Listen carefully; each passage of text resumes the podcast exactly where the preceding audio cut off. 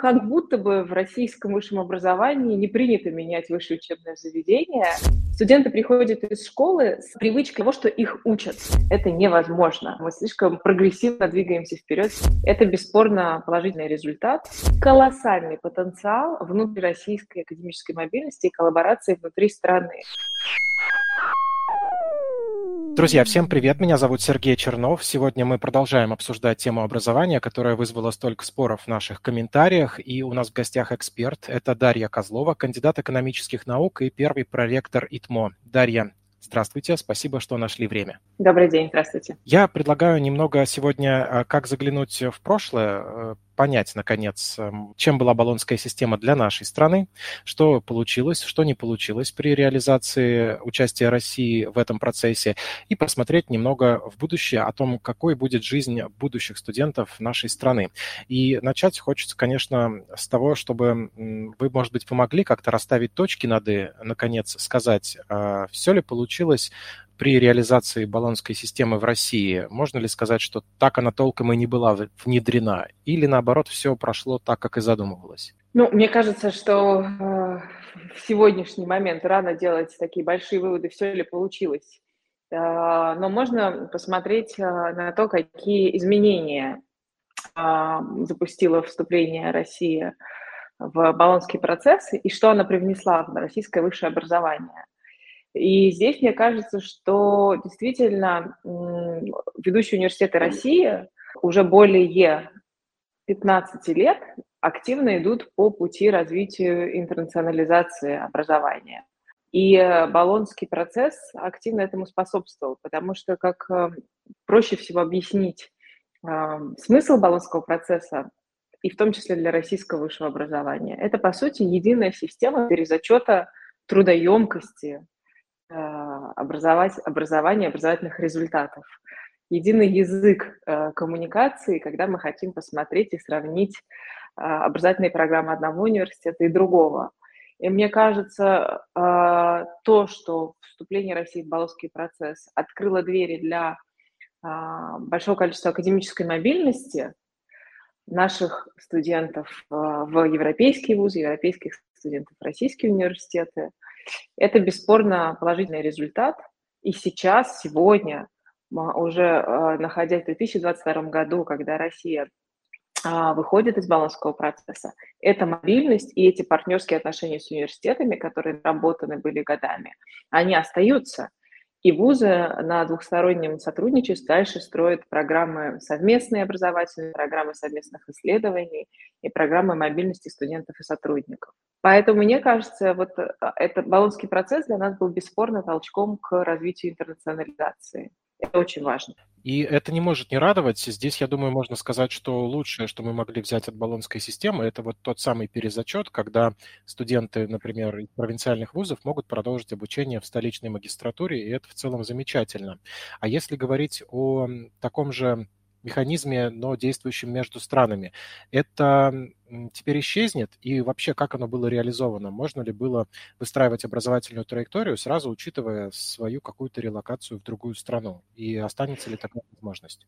Я хотела бы чуть-чуть уточнить ваш первый тезис, потому что в любом случае, вне зависимости от баллонского процесса и баллонской системы, у каждого студента нашей страны есть возможность получить бакалаврскую степень в одном университете и пойти в магистратуру в другой университет. Здесь э, баллонский процесс нам не нужен. Э, это нормальная мобильность, и, э, пользуясь случаем, скажу, что моя позиция, что вот такую вот внутрироссийскую мобильность и смену университетов нам надо наращивать. Как будто бы в российском высшем образовании не принято менять высшее учебное заведение, переходя с одного уровня на другой, но на самом деле, конечно же, это обогащает твой академический опыт, и э, я всегда ратую за то, чтобы была, было как можно больше академической мобильности и смены физически локации во время своего обучения. Это я к первому тезису отношусь. А, э, вместе с тем, говоря о пользе а, академической мобильности в построении индивидуальной траектории, мне кажется, здесь можно посмотреть а, на, так сказать, исторические предпосылки формирования разных систем образовательных. Например, если мы посмотрим в американские университеты, мы увидим огромную выборность дисциплин, модулей дисциплин, которая доступна каждому студенту, и студент, по сути, собирает свою ту вот Э, корзину э, дисциплин, которую хочет э, получить на выходе из университета. Если мы посмотрим на европейские университеты, то в европейском высшем образовании выборность гораздо более узкая, потому что внутри одного университета у студентов не так много возможностей менять дисциплины, менять траекторию, но за счет как раз-таки а, баллонского процесса, за счет академической мобильности студенты и достраивали ту самую свою индивидуальную образовательную траекторию, получая вот эти вот новые для них дисциплины в других партнерских университетах. А теперь посмотрим на Россию, ведь нам важно, какие здесь возможности есть у студентов. И, как мне кажется, сейчас уникальная ситуация, когда, с одной стороны, выстроена система коллаборации с иностранными университетами, речь не только о Европе, азиатские университеры, лучшие университеты ближнего зарубежья, а, университеты э, какие-то европейские. Сейчас активно выходят а, университеты Латинской Америки в коллаборацию. И, с другой стороны, есть колоссальный потенциал внутрироссийской академической мобильности и коллаборации внутри страны. И каждый студент, мне кажется, а, должен выигрывать от того, что может строить свою траекторию а, не только используя международную академическую мобильность, но и используя потенциал внутрироссийской академической мобильности, а именно выбирая семестр в каком-то партнерском вузе. И я думаю, что сейчас как раз тот момент, когда внутрироссийская академическая мобильность будет очень э, интенсивно развиваться. И это тоже не может не радовать. Я, честно говоря, тут по-белому завидую современным студентам, потому что когда я стал бакалавром в 2010 году, у меня, во-первых, и мысли не возникло о том, чтобы продолжить обучение в магистратуре другого факультета, а во-вторых, я просто об этом не знал, о такой возможности.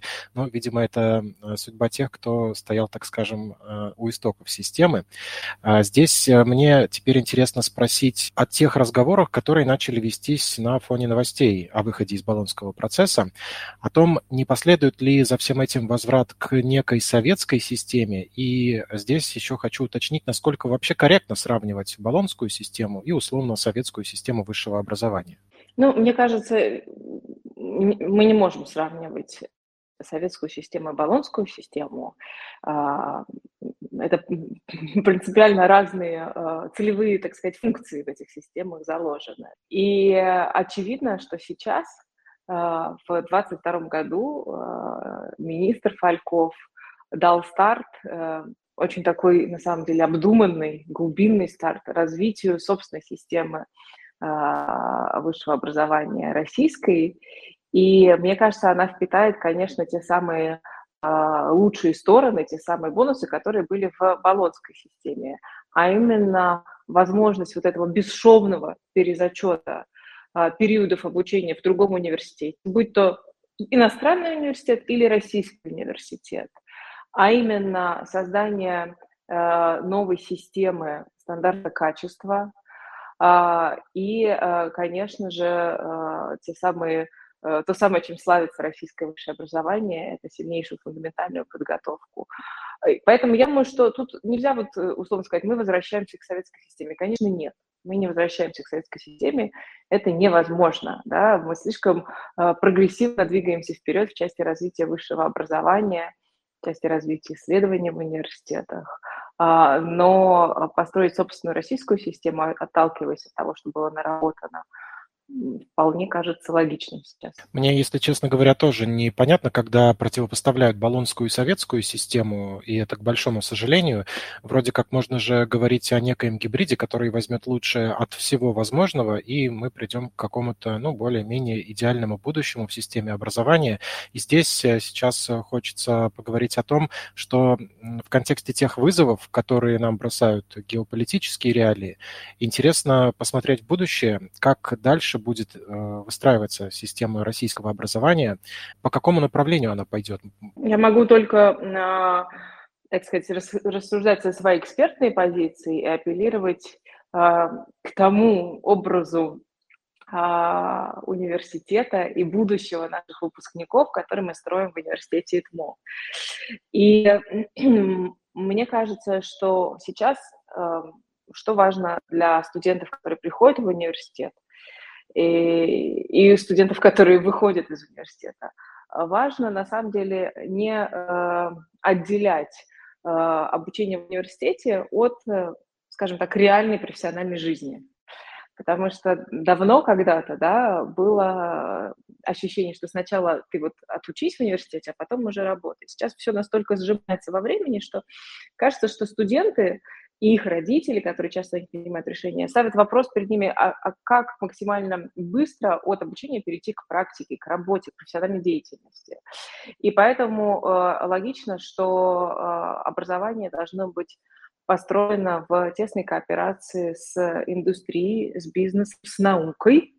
Э, и, соответственно, задачу, которую мы решаем в университете ИТМО, звучит следующим образом. Нулевое время адаптации или подготовки к рабочему месту у нашего выпускника.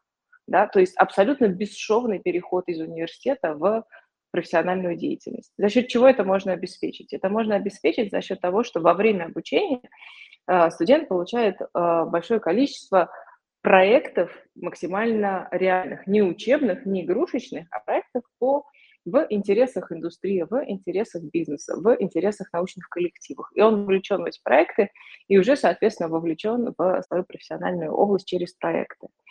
А, поэтому мне кажется, что в, принимая во, во внимание а, скорость изменений, принимая во внимание необходимость принятия решений в условиях постоянно меняющейся внешней среды, университеты должны брать на себя ответственность за подготовку специалистов, которые максимально готовы к профессиональной деятельности и максимально готовы действовать в условиях неопределенности.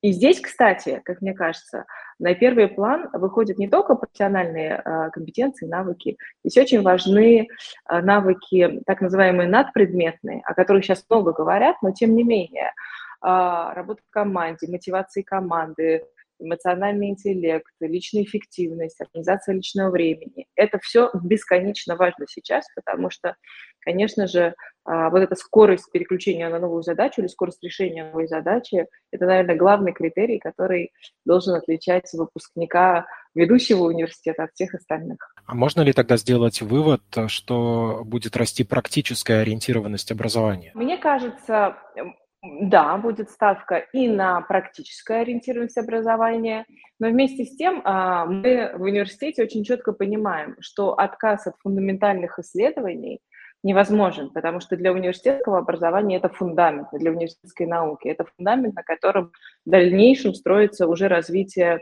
а, прикладных исследований.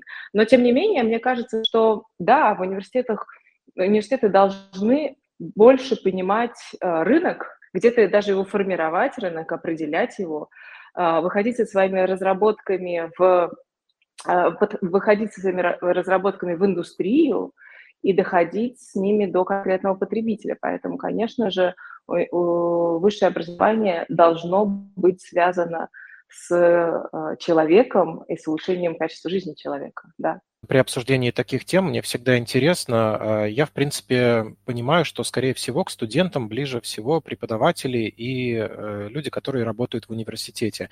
Они первые могут отреагировать на их запросы. Но вместе с тем у нас э, много образовательных стандартов спускаются, что называется, сверху, и иногда проходит время, прежде чем что-то будет регламентировано на законодательном уровне.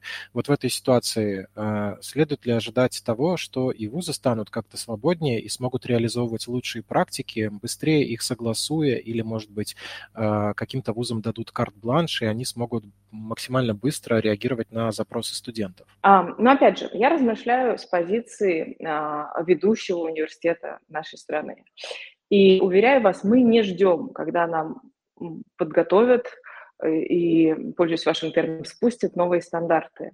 Мы а, довольно много работаем с индустрией, а, у нас много а, исследований, направленных на определение фронтиров. Мы используем научно-технологический форсайт. И, конечно же, мы а, сами понимаем, как нам менять наши образовательные программы, чтобы студенты выходили, вот опять же, да, уже не джунами на рынок, а на позиции middle или senior. Это требует колоссальной работы здесь, внутри образовательных программ. Поэтому, конечно, ведущим вузам 100% нужна а, большая свобода самоопределения, скажем так, и свобода определения содержания образования. Потому что мы строим образование на базе научных исследований. Да? Я не возьмусь говорить за все 700 плюс вузов страны, потому что они очень разные, и каждый университет решает свою задачу. Но если говорить о группе ведущих университетов, то, конечно же, ведущие университеты совершенно точно способны работать с работодателем, и быть вот такой связкой между студентом и работодателем и формировать самые востребованные образовательные программы, чтобы они ни в коем случае не отставали, а иногда даже шли на опережение. Какие образовательные программы э, у вас сейчас считаются самыми востребованными? Какие тренды профессиональные, может быть, карьерные вы наблюдаете? На самом деле э, тут довольно, довольно, э, с одной стороны, банальный ответ, предсказуемый. Конечно же, все, что связано с цифрой, с цифровой трансформацией и с применением машинного обучения в разных областях. Конечно же, все в университет ТМО приходят за сильнейшими IT-кадрами. Э, и здесь не уровень базового разработчика, да, здесь лидеры групп, а, здесь а, как раз-таки, а, как я сказала, коллеги уровня middle и senior. Поэтому те продукты, которые связаны с применением машинного обучения в разных областях, например, в биотехнологиях, в химии, в инженерии и так далее. Все эти программы бесконечно востребованы бесконечно. Вместе с тем огромный интерес к программам, направленным на повышение качества жизни, скажем так.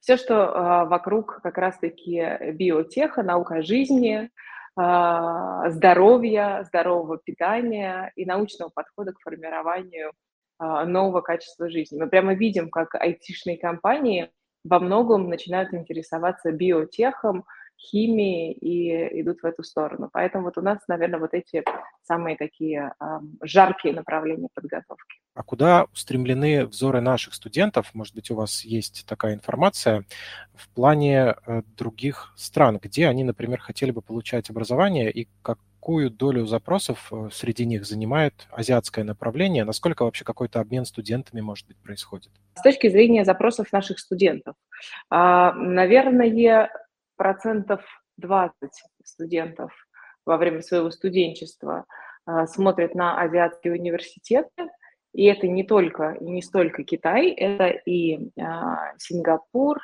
и Корея а, с совершенно фантастическими университетами, которые очень быстро развились в мощные научно-образовательные центры. Какие есть университеты в Малайзии, университеты Таиланда и так далее. Но если мы посмотрим на следующий этап, уже на аспирантуру, вот здесь вот гораздо более тесное взаимодействие с азиатскими коллегами. Потому что, конечно же, допустим, китайские университеты сосредоточили у себя очень сильную науку.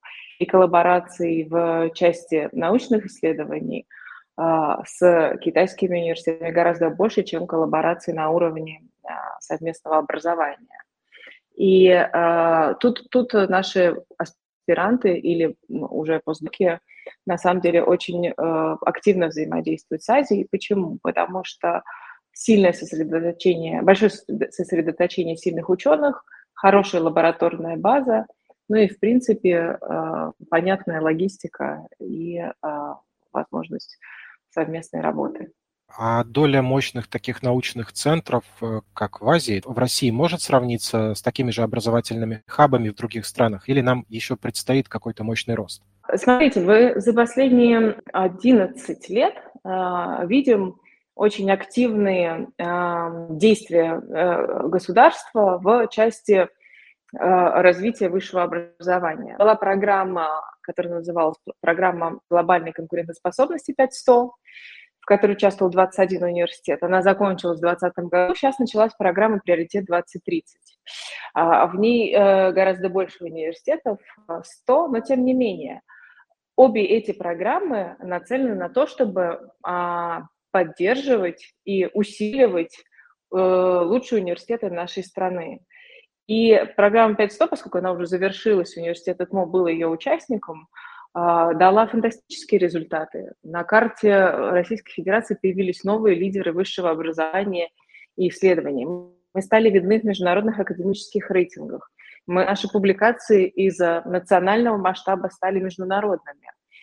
И э, можно перечислить вузы, которые показали фантастический совершенно рост. Конечно же, среди них я с гордостью называю университет ЭТМО, но помимо ЭТМО Томский государственный университет, Томский политехнический университет, Тюменский государственный университет. Конечно же, тяжеловесы типа МФТИ и МИФИ участвуют в этой программе, Высшей школы экономики и многие другие. И э, я считаю, что сейчас очень э, хорошая поддержка идет э, государства ведущих университетов, направленная именно на то, чтобы развивать такие вот мощные научно-образовательные центры а, в нашей стране. И главное, что результат виден. Да? Это не просто улучшение инфраструктуры или а, может быть, там, несколько, запуск нескольких образовательных программ. Это большие системные изменения, которые мы видим на протяжении уже не первого десятка лет. Поэтому я считаю, что в России появляются мощные центры и притягивают, кстати говоря, эти университеты лучших ученых мира. Опять же, можно посмотреть э, на входящую академическую мобильность и на интересы международного научного сообщества к, российскому, к российской науке. Текущая ситуация, когда во многих сферах государства перестают поддерживать отношения на российском образовании, как-то сказалось? Да, конечно, сказалось. А, у нас э, большая часть европейских партнеров сейчас на паузе. Несколько университетов, это два или три, полностью прекратили с нами взаимодействие. Другие университеты ограничили коллаборацию, например, ограничили ее только мобильностью студентов или же э, приостановили мобильность студентов. Но не все, подчеркиваю, не все. И э, конечно же, есть вот, э, э, мы, допустим, перестали участвовать в проектах Erasmus Credit Mobility или проектах Горизонт э, Europe, которые были направлены на совместную с Европой научную деятельность. Но вместе с тем наука, она безгранична. И, конечно же, наши ученые продолжают строить свои коллаборации с учеными из любой точки мира. И э, сейчас, как я сказала ранее, более активно идет коллаборация с Азией, да, и это связано не только с геополитической ситуацией, это связано, опять же, с тем, что центры вот такие сильные научные находятся в Азии. Поэтому она сказалась, но тем не менее я не вижу здесь фатального какого-то исхода, я вижу здесь перепроложение маршрута коллаборации. Вот сейчас, извините мне мою неосведомленность, э, давно сам не студент, э, а мне вот стало интересно насчет э, мобильности студентов. Если студент хочет поучиться в другом университете, так скажем, да, провести семестр в ВУЗе той же другой страны, это может сделать каждый студент или есть какой-то внутриуниверситетский отбор? Можете здесь рассказать подробнее? Да, конечно. А, а, у каждого университета своя политика развития международной академической мобильности. И, соответственно, каждый семестр, а, мы, допустим, в университете ИТМО а, объявляем для студентов, какие вузы в предстоящем семестре готовы принимать наших студентов по каким программам.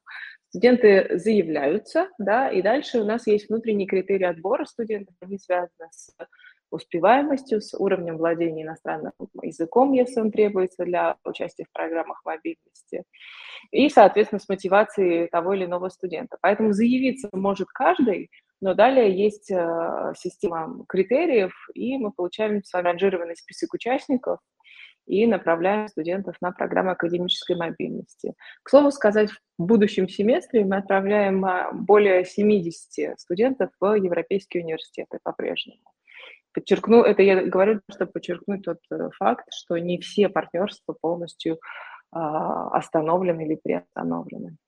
Это хорошая новость, звучит очень оптимистично. А ранее вы говорили про то, что азиатское направление пользуется спросом, это около 20% студентов. А в целом, какое направление самое популярное, или это зависит от того, сколько мест предлагают университеты из разных стран? Больше, если мы говорим о программах академической мобильности, больше всего, конечно, студенты а, выбирали Европу, ввиду, в том числе ввиду локации Санкт-Петербурга а, и, так сказать, логистической доступности европейских университетов. Есть вариант, когда ты едешь а, учиться в финский университет, и на выходные возвращаешься домой в Санкт-Петербург. А, поэтому всего студентов выбирала Европу. Далее уже Следующая группа будет азиатские университеты, совершенно точно, и далее уже ближайшее зарубежье.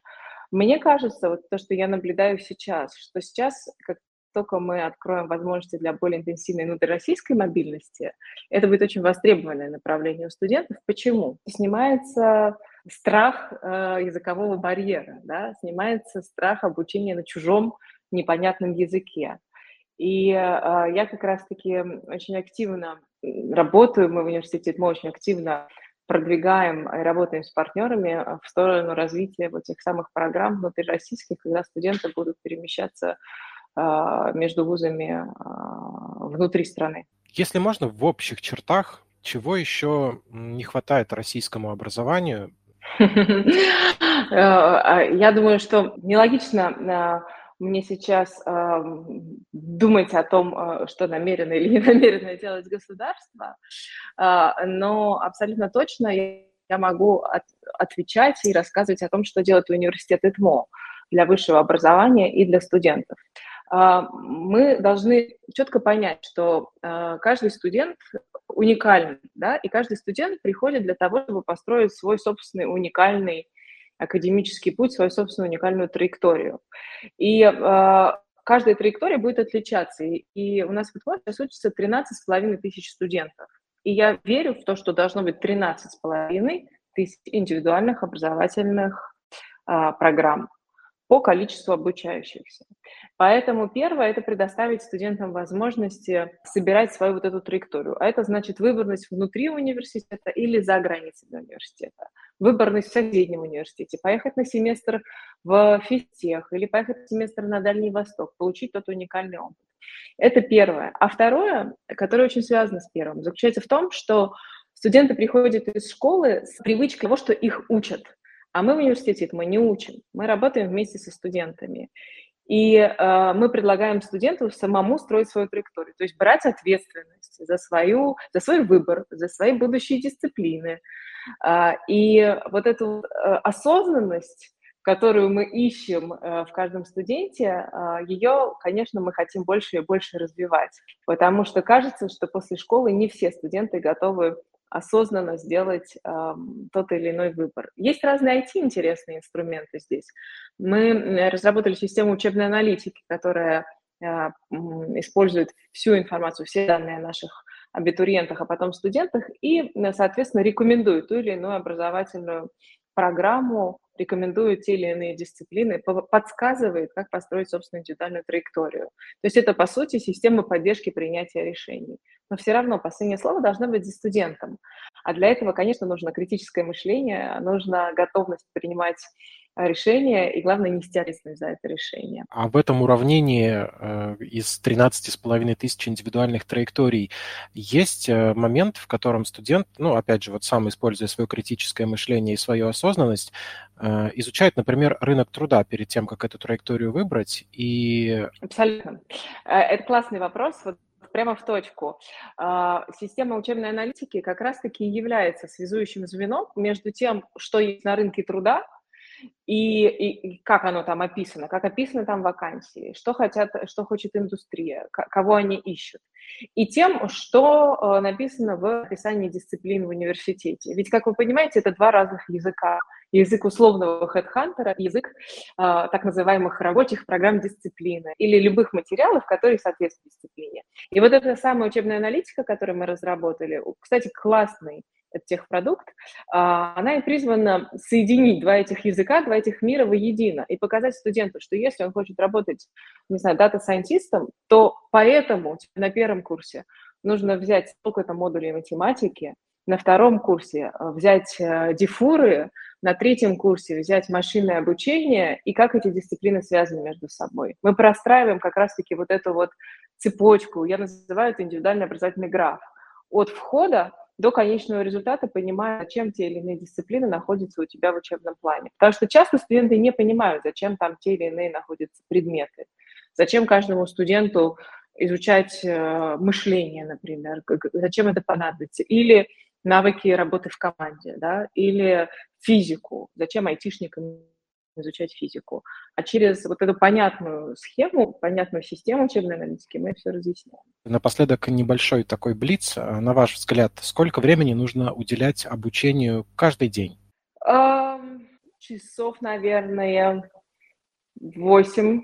Что в таком случае делать тем, кто работает? Или мы будем считать практику работы как э, часть обучения? Вот, мне кажется, я только недавно поняла действительно смысл слов lifelong learning и вот, вот обучение на протяжении всей жизни.